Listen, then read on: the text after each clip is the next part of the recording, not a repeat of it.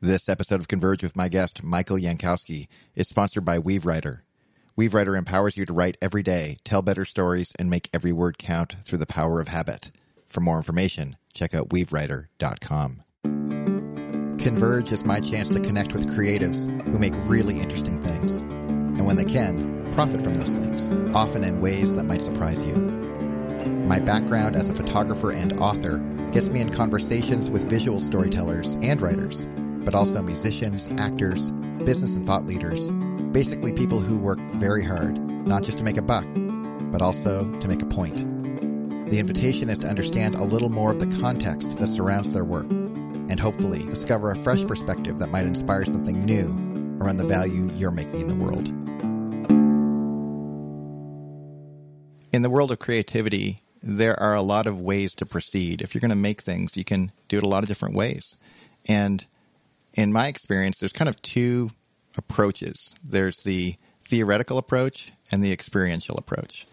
And in the case of my guest today, he decided to go with both, and not just both on one project, but both on every project. Michael Yankoski is an old friend, but in many ways, he's a new friend to me. I had a chance to get to know him when he was a student in college, but now as an adult and a married man and someone who is pursuing a lot of very important ideas creatively. He's inspired me in a way that I have found rare in the creative field. So much so that it's adjusted my own daily method of life. And as you begin to hear a little bit of his experiments around a new project called The Sacred Year, I think you might find yourself a little bit disrupted too, in the best kind of way. I actually believe deeply in this, and I believe deeply enough in it to defend it from the best intentions of others while also being in dialogue with the creative community, of course. I'm your host, Dane Sanders, and I want to welcome you to Converge. Michael, welcome to Converge. Dane, thanks so much. It's an honor to be here with you. Thank you for the chance. Yeah, man. I met you a long time ago when you were in transition from adolescence to adulthood, and a lot has happened since those days. Yeah, that is very true. We met more than a decade ago, Dana, and uh, I'm thankful for the continuation of the conversations that began way back then. Yeah, and by the way, I, have given Michael permission in case you guys are wondering at home. He may slip and actually call me Dana, which is my real name, which I adore. My parents named me it. It's great. And if you guys don't know the lore behind it, when I first started uh, in professionally, I um, I had many people who thought I was a girl, so I went with my nickname Dane instead of Dana and then when people meet me from different eras of my life, they tend to go back and forth. So I've given Michael full permission to treat me as we are, as friends. And uh, if he goes back and forth, he's not confused. He's just being honest. So let's start first, Michael, with your journey. When you were in college, you seemed significantly influenced by the liberal arts. You were a computer science major. And in that environment, you know, rich with people who tended to take life very seriously, you went on an experiment that was pretty rare. And I'm wondering if you could share with the listeners a little bit of what that journey was. Yeah, during the first year of my time in undergraduate, an idea sort of began or took root. And the idea was to actually go and try and understand a little bit more what it's like to be homeless, what it's like to be a person who's trying to survive on the streets. Um, I was working with an organization at my undergraduate uh, university, and this organization was seeking to care well for people who were on the streets. And so a lot of us were, you know, serving meals and getting to know and trying to advocate on behalf of people who were on the streets of Santa Barbara, California. And in the midst of that sort of uh, process of volunteering with that organization, that idea took root uh, of actually going and trying to better understand in a firsthand kind of way what it's like to be on the streets, uh, not just from a volunteer perspective, but actually trying to make your way on the streets or trying to survive on the streets. So, a friend of mine named Sam and I actually spent five months on the streets of six different American cities as homeless men obviously it was artificial, but we, for those five months, lived on the streets uh, and adopted a sort of homeless lifestyle. We slept under bridges, we ate out of garbage cans, we busked or panhandled in order to try and make enough money to eat those days. Uh, or we ate at rescue missions. We tried to enter into the life of a person who is on the streets as, as much as we could and to see from the inside what is it like? Uh, what does this lifestyle mean for people? Uh, what is the community like? And how does it affect us as individuals? And how do we relate to the people who both are on the streets uh, alongside of us, sleeping under the same bridges, or the people who are not homeless, uh, who are in a very different socioeconomic position? And so uh, this was a fascinating, fascinating experience. And um, I think it has, you know, radically set the trajectory of my life. I've spent the last 10 years seeking to work alongside of organizations who serve the men and the women uh, who are on our city streets, places like rescue missions and homeless aid organizations and advocacy organizations. So in a, lo- a lot of ways, this five month experience that Sam and I had has set the trajectory of much of my adult life since graduation from undergraduate. Hmm. It's so funny when you say Sam. I know who you're talking of, and and I'm sure many have made this connection. But it almost sounds like like a Lord of the Rings trilogy, and and you grabbed Samwise and went after it. Totally, totally. But but in that, and not too dissimilar from you know the allegory or whatever it is that Tolkien was up to, a lot of what was driving this for you was a faith commitment. At least it seemed like it was from the outside in. And that, I'm wondering if you could comment a little bit about things that drove you that were good, and also observations you had along the way that were maybe surprising. Yeah, and I think you're you're absolutely spot on, Dane. You know that there was a faith commitment that was really driving this. I, I um, identify as a Christian, and one of the core tenets of Christianity is to love your neighbor as yourself. And I think one of the things that's most frustrating or distracting to me as someone who you know claims this faith as my own is how much shouting uh, goes on uh, around the religious landscape, and how how oftentimes Christians are the people who are pointing the fingers and shouting down their neighbors rather than actually seeking to care well for their neighbors. And you know, I found this to be true in my own life uh, as I was an undergraduate student and. Um, this was very much a part of the decision to go and try and better understand what it's like to be a human being trying to exist on the streets, trying to survive on the streets because what I found myself doing was all too easily getting caught up in those kinds of shouting matches and saying, you know, I wanted to uh, pick apart people's beliefs or I wanted to pick apart um, what someone thought rather than actually care for the needs that existed in our world.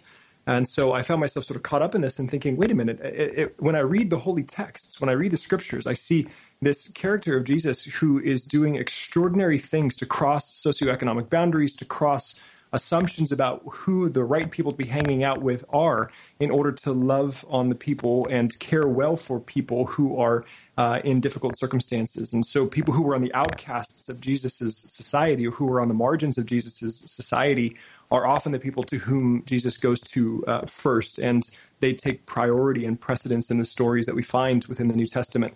And so I sort of set the New Testament up against my own life and my own way of living out my faith and saw that there was a pretty big gap and that there was a pretty big difference. And that sort of generated in me a deep uh, sense of my own hypocrisy that I was saying one thing about what I believed and affirming these um, these texts, affirming the scriptures, affirming what I thought Christianity was to be, but then actually really not living it out in a way that made a lot of sense or that felt very consistent. And so that rift that sort of existed for me was very much a part of this decision to go and to live on the streets, and very much a part of uh, the decision for Sam and I both to say, okay, if we're going to seek to care well for other people, uh, it would we would do well to not come in with a whole freight load of presuppositions about what that means but actually go and try and sit at the feet, uh, try and go and be alongside of people who are in these kinds of difficult situations, who are on the margins of our society, and say, how do we how do we care well? Uh, what does it mean to care well? What are the things that people are dealing with? Now, obviously, as two college students, uh, this was an artificial experience in a sense. We knew it was going to end. We knew that we were going to be out on the streets for those five months, and right. it was eventually going to come to an end. And yet, uh, some of the experiences that I think Sam and I had uh, were very, very real and very eye opening in the sense of feeling uh, people's disgust with us, feeling people's anger towards us, feeling literally ignored and invisible uh, most of the time as we sat on the street corners and, you know, busked or, or hoped for enough money to buy a meal that day and constantly looked at people or saw as people looked at us and looked away with fear or anger or disgust or derision. You know, these kinds of experiences, uh, I think, have motivated for me, one of the primary messages of what I try and communicate about this experience is that there's an opportunity for a fundamentally human connection. And what I mean by that is to look someone in the eyes, to treat them like they're a human being, to speak with them as though they're a person. And obviously, you know, many people are, are dealing with very complex realities, whether they be drug or alcohol addictions or substance dependencies or mental disorders, et cetera. But uh, the willingness to engage and the willingness to treat one another like we're human beings instead of disregarding someone because of what they look like or what they smell like or who you think they are. I think that for me was one of the most primary lessons that I learned certainly while being on the streets, uh, mm. and that I have sought to communicate, you know, through the various opportunities I've had to speak uh, mm. about this experience. Well, that experience turned into a book under the overpass, uh, and you published that what year? Came out in 2005, so uh, almost a decade ago. Wow. So, so in the last 10 or so years, you have been in many ways talking about those lessons. And it sounds as though, as I'm hearing it and as I've thought about it and known you, those lessons really come in two kinds of categories. And I, I wonder if it'd be helpful to kind of make that distinction of the theoretical or you know, philosophically, it's uh, the a priori way, the before experience kind of approach to learning and then the a posteriori way, like the the after experience kind of learning. And it sounds as though what you experienced maybe at Santa Barbara Rescue Mission before you, you know, as a volunteer versus checking in as a rescue mission person, that those two kinds of experiences informed the lessons in a in a really unique way. And and I'm guessing even further to take it even further, as you've been talking about those experiences and lessons with various groups, some faith oriented, some not faith oriented, you've had a chance to uh, to experience another set of kind of responses to the lessons that you've learned, uh, where I'm guessing it would rub up against things for people, and they might not like the way you're messing with their worldview. yeah, no, uh, very yeah, well said, and and I think in a lot of ways, all of us, uh, we get uncomfortable when people mess with our worldview. Sometimes it's the healthiest thing in the world for someone to be messing with our worldview, and yet it tends to make me uncomfortable, certainly. And I, I think that that's a great way to set it up, Dane. I think that, you know, even if we could put a really vivid picture to it, you know, to be someone who's serving a meal uh, at that soup kitchen line, to be uh, versus being the person who's receiving that meal. And we're kind of talking about that dramatic of a distinction between the sort of presuppositions going into an experience or into research and then the presuppositions or, you know, the conclusions that are drawn from that research and from those experiences. And, you know, I've found in my life that that those are meant to be dialogical. They're meant to be in conversation with one another. You know, we sort of, as human beings, create ideas or perceptions about what we think the world is like, and then those bump up against reality. And we have to be willing to have those be in conversation. And if we get too rigid in either of those ways, you know, if, if we allow our presuppositions to become sclerotic or to become hardened, uh, then they'll probably crack when we actually encounter the real world. And if we're so likewise, if we're not willing to sort of reflect upon and, and hypothesize and discuss and consider what we've encountered in the real world, will be, uh, in a way, I think, just so flat out on experience that uh, we won't have the opportunities to sort of reflect upon it and to, to gain in perhaps wisdom that might come from reflect, reflection upon actual experience. And I've found in my own life in writing and creativity and research that these these do really uh, mutually inform one another. That there's meant to be this sort of cross pollination that takes place, or this mutual reinforcement that goes on that is enormously rich. And so I did a lot of research. Uh, prior to going to live on the streets for Sam and I both, you know, did a lot of research, volunteered a lot, interviewed many, many people who were on the streets of different cities and tried to get a sense of, okay, what are we actually going to encounter when we get onto the streets? And then to actually go and be there and to be experiencing it firsthand, I think in a sense, it's not that it shattered our presuppositions. It did certainly do that to some of them, but it just gave a whole new dimension to those presuppositions, or it gave a whole new depth, a whole new reality to them. And that required that some of those presuppositions be thrown out because they had been proven to be inadequate, or they had been proven to be too narrow or too too blind in a sense. Um, but then in another way, I mean, the whole chance to to write about this because Under the Overpass was written after Sam and I had returned from being on the streets to then have you know, a, a, very luxurious period of time in a sense, uh, five months to sort of process through that experience, write about it, reflect upon it, try and bring some of those lessons to articulacy, try and bring some of those experiences and, and some of the people that we had met along the way into words and actually say, okay, how do I communicate about this? And I find that that's actually sort of, at least as a creative, that's kind of how I've begun to sort of understand myself uh, or sort of understand the work that I'm trying to do.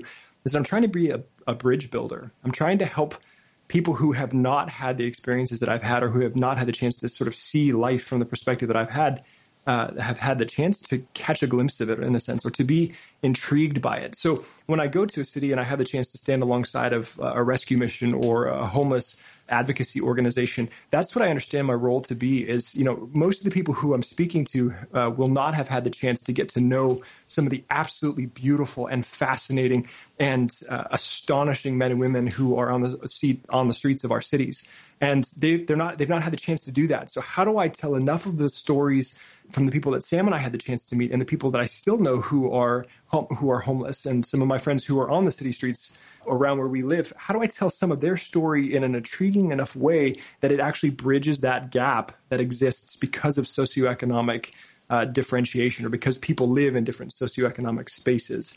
And I've, I found that that's been one of the most rewarding things uh, because you know, for example, I, I was at an event uh, in uh, the West Coast and had the chance to meet someone afterwards who had said, you know, hey, I've, I've supported this organization financially, but I, I, really don't want to get involved. I really don't want to get, you know, uh, sort of connected in a relational way because I think I don't know how to handle that. And so, you know, I discussed with this person and kind of said, you know, well, maybe even just going and volunteering, getting to know some of the people, hearing some of their stories, that might be a way to engage a bit more. And you might be surprised by some of the people you meet.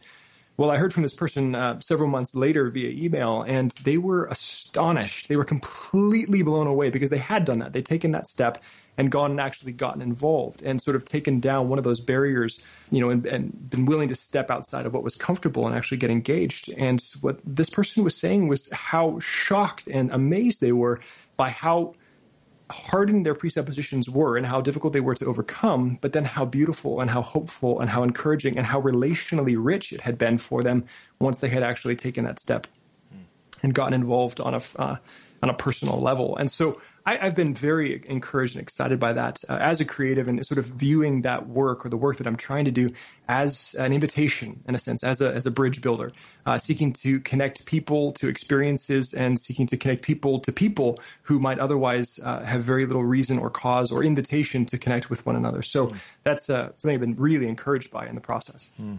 Wow, there's my mind is popping in a lot of directions, and I'm trying to think through the path from here because we have limited time, and I want to still make sure that we cover the ground that we need to.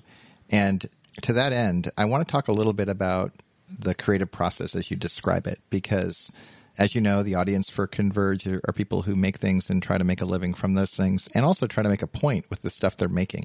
And and mm. you know, you cover all three of those things. You are a writer professionally. You are a professional speaker, which I know we, you and I have talked offline. It's, I'm a professional speaker and I have a love hate relationship with that notion. Yes. Um, yes. But that is what you do for a living. I mean, you, you feed your family uh, based on that, that thing. And in addition to those things, you know, you, you're deeply committed to the, the craft of writing. I'm, I mean, it's evident, especially in your new book. I want to talk more about that in just a few minutes, but talk a little bit about the creative process for you? Like what what are you? I'm deducing things based on what I'm watching and reading and learning, but how would you describe in your own words how you approach let's say a writing project given the ideals that you have and what you want to accomplish? Yeah, brilliant question. And I think, you know, very much in this last project with the Sacred Year, it's I think it's been a completely different experience than what uh, writing under the overpass was. I mean, for the very um, small reason, or rather substantial reason, depending on how you look at it, that I'm about 50% older now than I was when I wrote Under the Overpass. so, I mean, like, pretty substantially. I wrote Under the Overpass when I was 20, 21, and just having turned 31, uh, you know, a couple of months ago with the Sacred Year coming out now, it's a very different sort of position in life and place in life. And, you know, I look back at what I wrote when I was 20, and, you know, in some ways it's like, well, gosh, I would say that very differently now, and it would be a completely different book now, et cetera. But, you know, it's, that's one of the but it was it was the right book for a twenty year old. Yes, yeah, for, for, eh, or the twenty year old you at least. Yes, very much so. And I think that that you know is part of the part of the great risk and part of the great beauty and part of the great hope of whenever we create something as creatives. I mean, it's it, you put it out there and then it exists. It comes into the world. It has shape and form and being and uh, you can't change that. You know, you can you can sort of disagree with yourself after the fact, uh, but that starts to sound you know quite schizophrenic in a way. And it's like, yeah. I did write it, and a, a, younger me wrote it, and it was the it was the book, it was the best book I knew to write, and it was the best book I was able to write at that point in time. And I think along the way since then, you know, I, have I've learned and hopefully matured and hopefully grown as a creative and as a person. And you know, the conversations have more nuance and more depth and more uncertainty, but maybe also some deeper hope or deeper beauty or something like that. At least I would aspire to that. And I think that, yeah, in terms of approaching this project as a whole, you know, I think that that's one of the really interesting things as a writer is having to sort of hold that tension between, okay, what, what is the market actually going to want to, read? Um, and versus what am I actually wanting to say? And navigating that, I mean, uh, actually finding a publisher or actually finding you know a, a team that is willing to get behind a project um, like the team that I've been working with at Thomas Nelson has been extraordinary. Uh, but there's been that kind of careful navigation um, because, in a sense, the publisher believes that they understand very clearly what the market can handle or what the market uh, is wanting to read or what readership in general is wanting to see. And then I, as a creative, am saying, ah, but that's actually maybe not precisely what I'm wanting to go for that's not precisely what I'm, I'm, actually aiming at here. And I think that maybe I, I, have to hold true to this artistic vision or this creative sense of what I'm wanting to go towards, uh, regardless of what uh, you know the publisher might be willing to, to publish or not. And there's many different aspects of that we could speak about. One, just very briefly, I'll mention was the subtitle, for example, the Sacred Year. Very lengthy subtitle. The subtitle is the sacred year, mapping the soulscape of spiritual practice, how contemplating apples, living in a cave, and befriending a dying woman revived my life. Uh, so a very lengthy subtitle, and typically, you know, you don't see subtitles that long on books anywhere, uh, much less in this particular genre. They publishers tend to like things to be a little bit cleaner and quicker and quippier in a sense. Yeah, yeah. But I really felt like, you know, especially for this project, um, The Sacred Year, there's a deep invitation woven throughout the whole text of The Sacred Year to be attentive, uh, to be willing to, in a sense, contemplate, to pay careful attention to things, to notice what's going on inside of us, to notice what's going on outside of us. Uh, to notice what's going on in our world and to notice what's going on in the people uh, who we find ourselves in this journey with.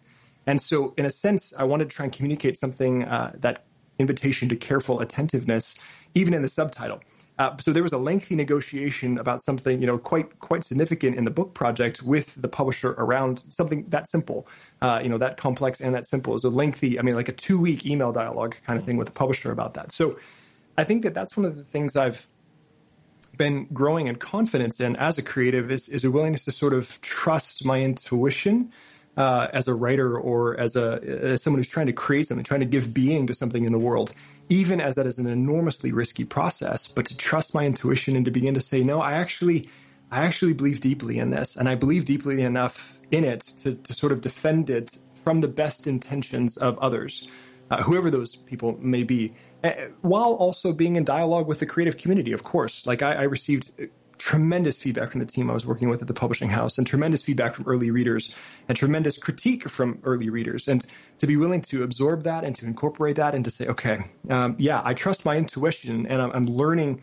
what parts of my intuition need to be refined by the creative community that I'm working with and whom I trust, but also which aspects of my creative intuition I need to be willing to defend and I need to be willing to cultivate and I need to be willing to help grow and come into existence in the world so that even I was using the sort of metaphor of dialogic uh, a few moments ago of like a conversation of being in dialogue. I find that very much to be the case in the creative process as well. Hmm.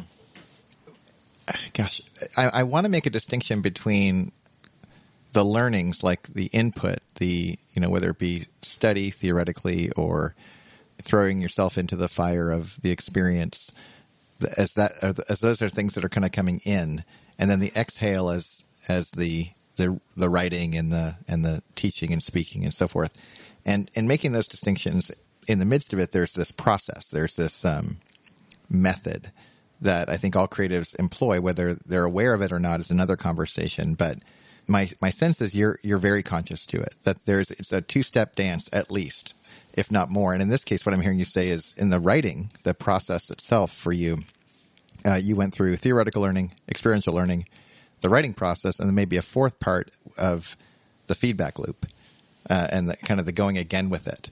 And I'm wondering if you can comment a little bit of if those are all kind of four separate stages, and maybe you want to frame it differently if that's not a good fit. But if there are different stages en route to the culmination with the publishing act, which is you know happening as we as we speak, talk a little bit about the the refining process of the edit and and getting that feedback. I want to hear a little bit more of when that creative team was coming back to you.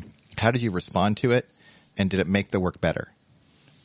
Yeah, great questions, and I, and I love the metaphor of breathing and, and the way that you sort of articulated that. And I think uh, maybe another metaphor that I found helpful on the way uh, was it's like it's like cooking a really good meal um, in a sense. Like there are all these inputs that kind of come into it, all these ingredients, and you want to use good ingredients. You want to use fresh ingredients. You want to use ingredients that you think are going to sort of uh, move the project along towards the goal or the hope which you have for it.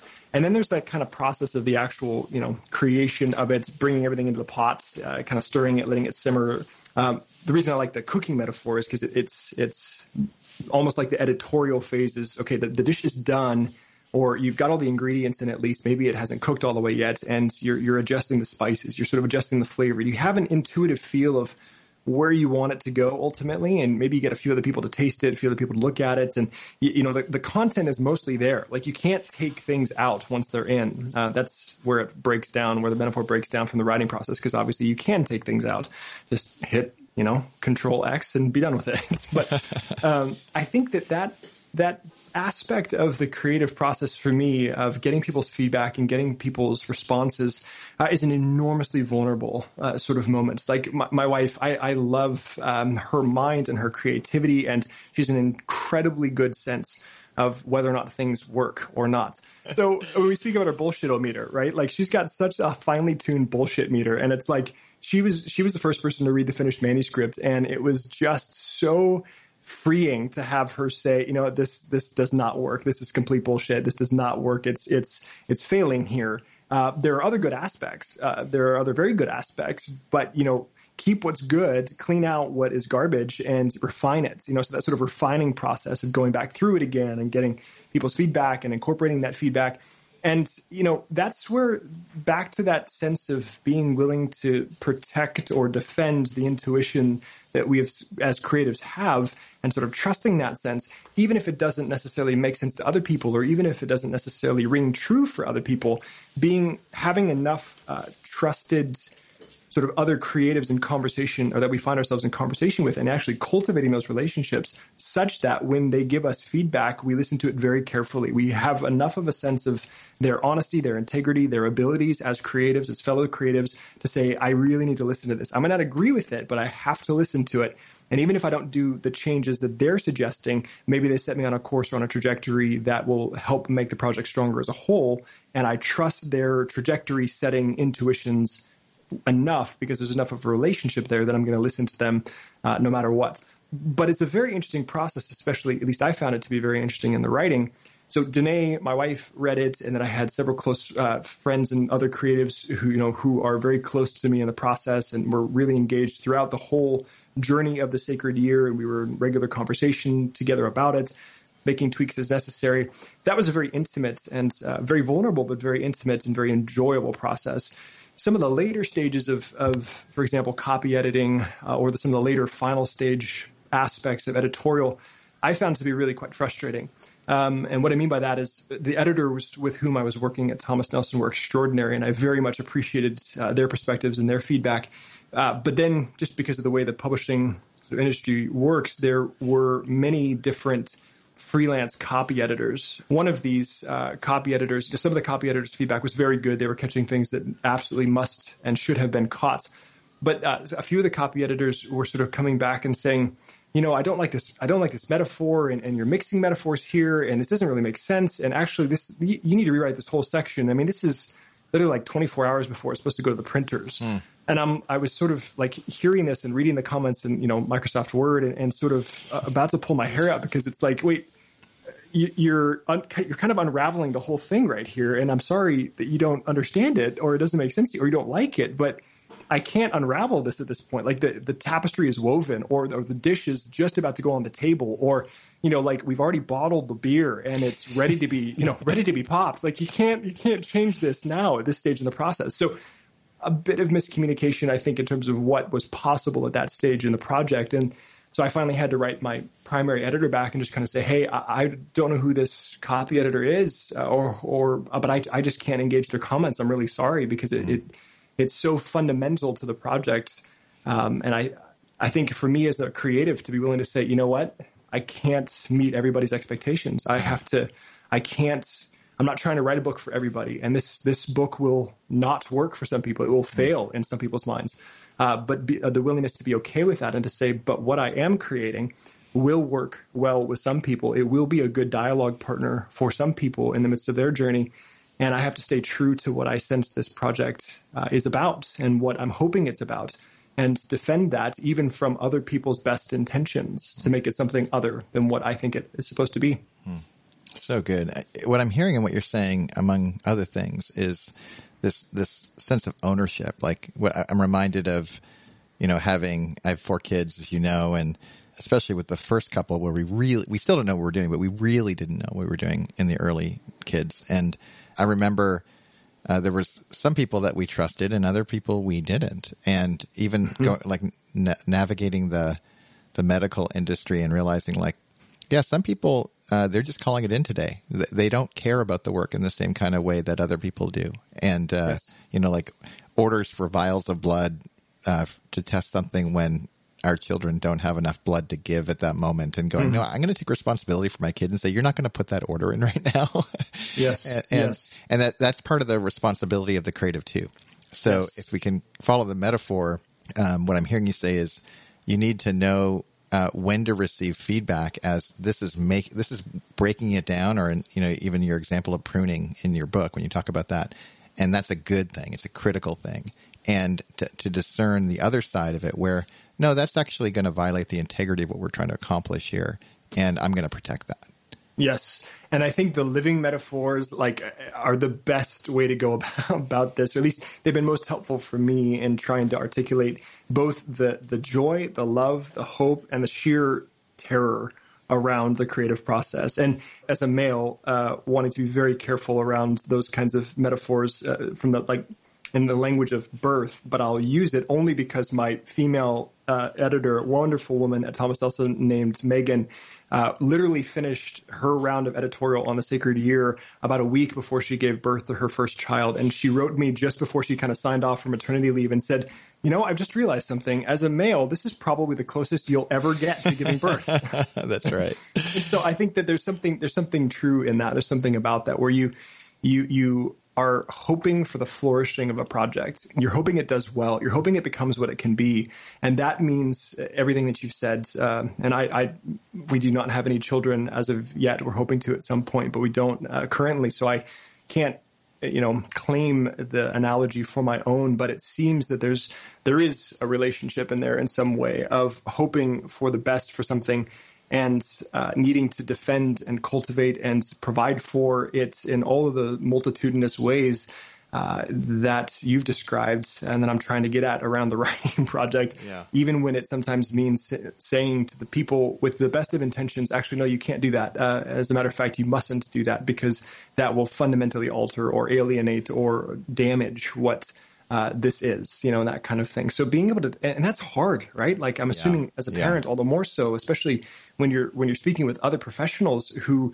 this is their field, this is their game in a sense, and it's like you're disagreeing with them and saying, actually, no, we don't need to do that right now. Thank you very much. Like I have my child's best interests in mind as well. I have my project's best interests in mind. Thank you very much. And you can't do that, you know, yeah. that kind of thing. So uh, very delicate and and man, if only the stakes weren't, you know, as high as they are, right? or, mean, or like, as far as they feel high. Yeah. Yes. What I'm hearing in this, and by the way, I had a very similar experience with my second book. Um, the 1st mm one felt very easy, and the second one was just like a bear, and mm and mm uh, and and also ran up against, you know, we had some had to make some shifts with the editorial team and different experience, but I can relate to what you're describing.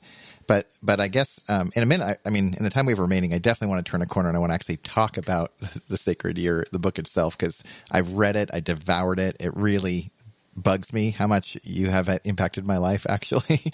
um, and and we'll talk more about that in just a second. But one last comment: this on the creative process itself, when it comes to well, it came out in the way you just described it. Like, okay, so you don't have any kids right now, but it, that a priori, a posteriori distinction keeps coming up over and over again. It almost sounds as though you don't feel like you're authoritative until until you've experienced it. Yet you still could be true and right just with a theoretical. And by the way, you you are. Um, so you don't have kids, but you, I, I want to just give you permission to say you can actually claim that metaphor like it's yours, whether or not you have kids. And I want to say that to our audience too, that there's something in in the process where we're always on a spectrum of having experienced it and haven't experienced it yet. In fact, we're we're we're engaged with it for the sake of experiencing it. Uh, and I, I, guess I'd love to hear you comment just a little bit about that that moment before, like before you're the published author, but you're still a writer. How do you claim like? Do you not get to claim the status, or do you get to claim it, and you actually have to if you want to get across that that line? Does that question yeah. make sense? Uh, it does. I think it does. And, um, you know, I, I, think it's, you're asking it in an incredibly opportune time because I'm very much sort of grappling with that in the midst of that sort of phase of hiatus, of waiting, of having written but not yet published, even though it's going to be published. And, you know, and I think that there, I experience at least, and and I don't know what is what is you know appropriate or, or not appropriate but like certainly i am experiencing a great deal of trepidation around that and a great deal of both uh, combined hope and yet at the same time uh, a strong lack of confidence you know of just kind of like wow i, I have no idea what this is going to be what it's going to do. Um, and so i guess for me experience in a sense is is um, enabling of confidence. And maybe I have those backwards. Maybe, you know, confidence should exist before experience has verified it or something like that. I don't know. But I, I certainly, at least personally, experienced a great deal of, uh, of uncertainty. Like it's, it's written, uh, it's final, it's off at the printer. I can do nothing to change it. You know, so there's a, there's in a sense of finality to it and a guarantee that it's going to, it's going to hit the shelves. It's going to be out but at the same time, there's a great deal of uncertainty around uh, what that's actually going to mean and what it's going to be. And so, you know, I think that I, am sort of holding that, holding that, and waiting and anticipating. But I may, maybe, I mean, I, you know, as a creative, I sort of have this uh, maybe this idealized version of what a creative will be, or maybe what I'll be as a creative, you know, when I'm in my 50s or when I'm in my 60s or whatever, you know, kind of that Jack uh, Jack Nicholson, uh, as good as it gets, you know, the guy who's written 50 best-selling books, and he sort of cracks his knuckles, finishes the last chapter, writes the end, and pushes back, and it's all done and finished. But you know, I've read enough about the creative process of you know from Anne Lamott or Stephen King or you know Steven Pressfield. I mean, these the other people writing about their work and what they do, and uh, you know, I think I've sort of I guess maybe become more comfortable with the fact that that sense of the perfect creative who knows that they've done great work all the time is maybe a, a fictionalized ideal. Uh, maybe maybe it's not. Maybe there are people who experienced it that way, but I certainly am. I'm not there yet. If if that is the case. Well, then then this is a perfect moment for me just to segue into the book itself because in my mind, uh, an as good or better metric might be is it true, mm. and mm. and as a reader, as someone who is privileged to to get an early copy and and by the way, like you, and by the way, this, uh, if you're a listener, one of the quote unquote perks of being a published author is people send you a lot of books and they just show up at your door. And sometimes they're friends who send you books. And in this case, that was the case with Michael. I knew Michael. I wanted to read it. I'd read his first book. I was excited. And uh, at the same time, I was overwhelmed. I had a lot going on. And it was one of those books that I, I started it and I just, I just couldn't stop. I mean, I read one chapter, another chapter. Tammy's like, "What do you come in? It's dark out." Like, like, like, and and it just so happened that it, I started it the week before we went on vacation as a family. We went up to um, a place called Hume Lake Camp. We have a long history there. I met my wife there, and it was a, a luxurious week of being able to sit in the mountains and and I got to read and and I got in conversations with family. There was 24 of us in three cabins, and I had a chance. I think I've sold more copies of Sacred Year within our family alone. And I and I say all that to say it was because it spoke truth to me. And and even there, there's kind of an ebb and flow in that whether or not it spoke truth to me, it spoke truth to you to write it, and there was integrity and authenticity out of out of that. There was a real experience there, and I just want to give the feedback and and I want to give the affirmation and hopefully encouragement for others to, to take advantage of this opportunity. But Sacred Year is one of those books where it, they just don't come around very often. Where where at least for me, I I not only was kind of wooed in uh, by the narrative and the principles, but I found myself going, I, I actually want to create a new experience out of it. And I meant I've actually started my own sacred year, but people don't know mm. what the heck I'm talking about. So let me slow down for a second because we just have a few minutes left can you talk a little bit about what the heck this book is in your own words? And then I want to comment again on how I've responded to it. Yeah, no. Well, Dane, thanks so much for your comments on uh, on the Sacred Year, and I, am just really blown away by that. And and as someone who is quite trepidatious about the project before it's kind of hitting the shelves. Uh, it's just really affirming and really encouraging. So thank you, and thanks for reading it even in the midst of being overwhelmed. And um, I really appreciate that. Yeah. So, so the Sacred Year, the Sacred Year is a year long engagement with ancient and modern spiritual practices from a place of being jaded and disillusioned from merely talking about stuff, sort of being uh, out on the road as a speaker in an itinerant way at a different city or a different location, a different place every night, and feeling very disconnected from what we've been talking about all along, the actual experience of something. And so this book, The Sacred Year, uh, is this, the narrative journey of my engagement with ancient and modern spiritual practices with the hope of actually encountering depth nourishment and authenticity in my spiritual life and in my spiritual journey. Because the irony of sort of my life, in a sense, uh, is that I swung, I had the opportunity to swing quite far in the direction of just being someone who was creating words and stories and metaphors around experience and not actually in a sense being anchored to life itself or being anchored to the experience itself. So I was, you know, uh, doing this traveling and writing and speaking and having a wonderful time doing that. But I found that in a sense, I became malnourished. Uh, I don't use that term lightly, um, but I think I, I, became disconnected from sources of nourishment. I became disconnected from that experience and that lived knowledge. And it became too ethereal. It became too disconnected. So I was talking about um, caring about other people instead of actually caring about other people and then trusting that the stories or the metaphors or the language would emerge from that experience itself. So, in a sense, it, it became, uh, I think, uh, thirsty or dehydrated is another way to say it. And I, I kind of came to a, a, sort of moment of existential crisis. I um, was on a plane flight home and I found myself thinking, you know what? Gosh, uh, I hope I never have to go on another trip and talk about anything ever again. As a matter of fact, I hope the plane doesn't even make it to its destination. And I sort of you know, was listening to this dialogue taking place in my head and thinking, wait a minute, what, what is something's going on here? What is going on here? So made a retreat to a local monastery, met an incredible uh, an incredible monk there named Father Solomon, who sort of launched me on this year of intentional engagement with spiritual practices that have been a deep source of revitalization, of nourishment, of hope and I think of a deep sort of authenticity. Uh, so yeah, that's what uh, the Sacred Year is: is a year-long engagement with spiritual practices, both ancient and modern, uh, in search of depth, nourishment, and authenticity in the spiritual life. Yeah, the the uh, the the long subtitle actually does capture uh, quite a bit uh, now in retrospect. But I remember as I was going into the book itself what really hooked me was this this relationship with this guy, this the Father Solomon character, and he's a real guy. Uh, Father Solomon, the conversations uh, within the sacred year are an amalgam of conversations. Uh, and so it's a pseudonym and it's an amalgam of conversations. So, in a sense, Father Solomon is an archetype. Uh, he is uh, an amalgam of these different conversations and different experiences. I found, uh, I think, in a sense. Well, you'd have to do that just to for the yes. integrity of the relationship and and and for the flow of the book. I mean, I, I can't imagine otherwise. Yes, yeah, no, that's precisely why I ended up making that decision. And in some senses, you know, I'm I'm curious to see how the response is to that fact.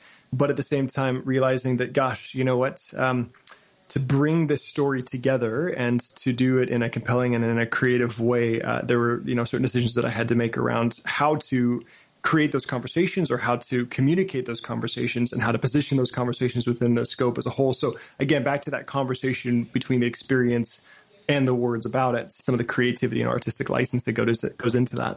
Yeah.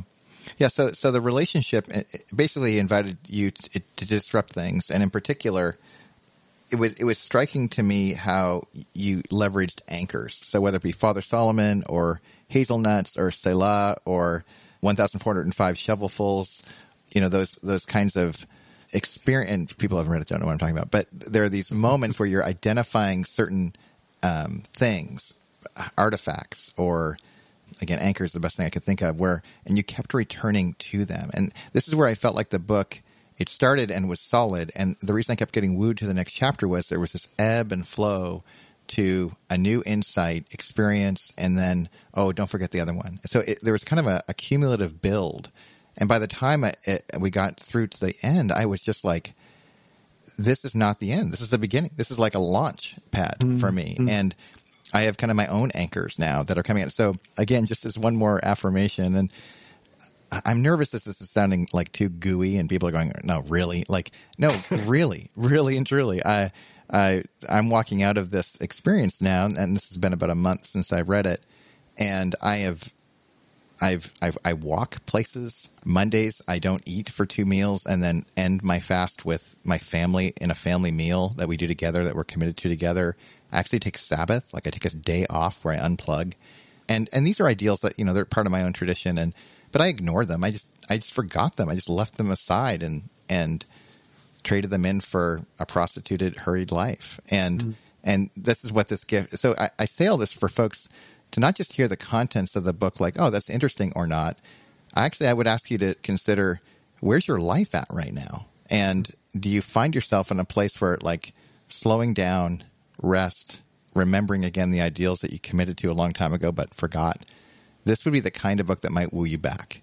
And if, if there's one person that can stand on a hill and say, "Hey, this works," uh, the, at least in the short term, the quality of the response in my own life, even in the midst of discouragement and frustration. This isn't an idealized kind of perspective, but I just want to affirm, man, this was uh, this was a huge accomplishment, and and I say that not only for me, but also sounds like even in your own life, the the journey has continued with your own practice. It's gone on beyond a year. Yes, very much so, and I think that's. I'm so encouraged to hear you say that, Dane, because I think that what I was hoping that this would not become a sort of a definitive guide or something like that because it's not that. I think you sort of talked about the Sacred Year as a launching point or starting points, and I think that's precisely my sense after having you know dug deeply into these practices and really sought to engage and sort of uh, suck the marrow out of life to use that sort of language or really engaging and not letting myself stay at the surface of things but trying to plunge into the depths trying to really engage in a deep way that's the conclusion that I came away with. If there's a single conclusion, it's that these kinds of practices, from fasting to pilgrimage to Sabbath keeping to actually getting to know other people, caring well for them uh, in volunteer capacities, whether it be in you know homeless contexts or it be in hospital contexts, all of those are things which profoundly reform and reshape us and reframe our perspective on life. And those practices have the capacity to do that on into infinity, on for the remainder of our lives. So there are new lessons to be learned in fasting, whether you're 20 or you're 40 or you're 60 or you're 80 or you're 100. There are new lessons to be learned in seeking to care well for another person who's in a hurting situation or in a pained situation. These are all practices to which there is no bottom. There is always increasing depth that we are invited into, I believe. And so, you know, I, I found that that was where I sort of was left at the end of the sacred year is I've just this is just the beginning. This is just the start. This these are not concluding thoughts. These are beginning thoughts. This is all prologue. This is you know that kind of perspective I think was in a sense very very humbling uh, because it it sort of in a way made me say, "Gosh, everything I've said uh, is just the start." Uh, but there's also a great deal of hope there too, and I think a great deal of excitement for me is as I was in such a dry and weary place, to use that language. Um, I think I did find uh, nourishment and, and, encouragement and sort of revitalization beyond what I was even beginning to anticipate or expect uh, when I launched into this whole sacred year. So you're spot on. Where can people find the sacred year? The best place to find it is either to your local bookseller or, of course, online at all the usual places, or you can go to www.thesacredyear.com to find out more about the Sacred Year and download a free uh, sample chapter, actually several chapters, and to get a sense of what the tone and feel is. So, thesacredyear.com or any of the online retailers. Thanks, Michael. Thanks, Dane. Really appreciate your time. It's been an honor to be with you. Thank you. This was episode 027 of Converge, the Business of Creativity podcast. ConvergePodcast.com is our home where you'll find past episodes as well as Go, our annual gathering of creatives looking to make a difference with their creations. Music today provided by TripleScoopMusic.com. Sound as good as you look. Thanks again to Anna Queza at 8creative.co for her audio production. And a special thanks to Michael for being with us visit him at michaelyankoski.com. As usual, I want to thank you for spreading the word about the show. When you leave questions and comments on the site and rate us on places like iTunes, we recognize that you caring enough to do that sort of thing is a really big deal, and we are grateful. That's it for now. I'm Dane Sanders. I'll see you here next time.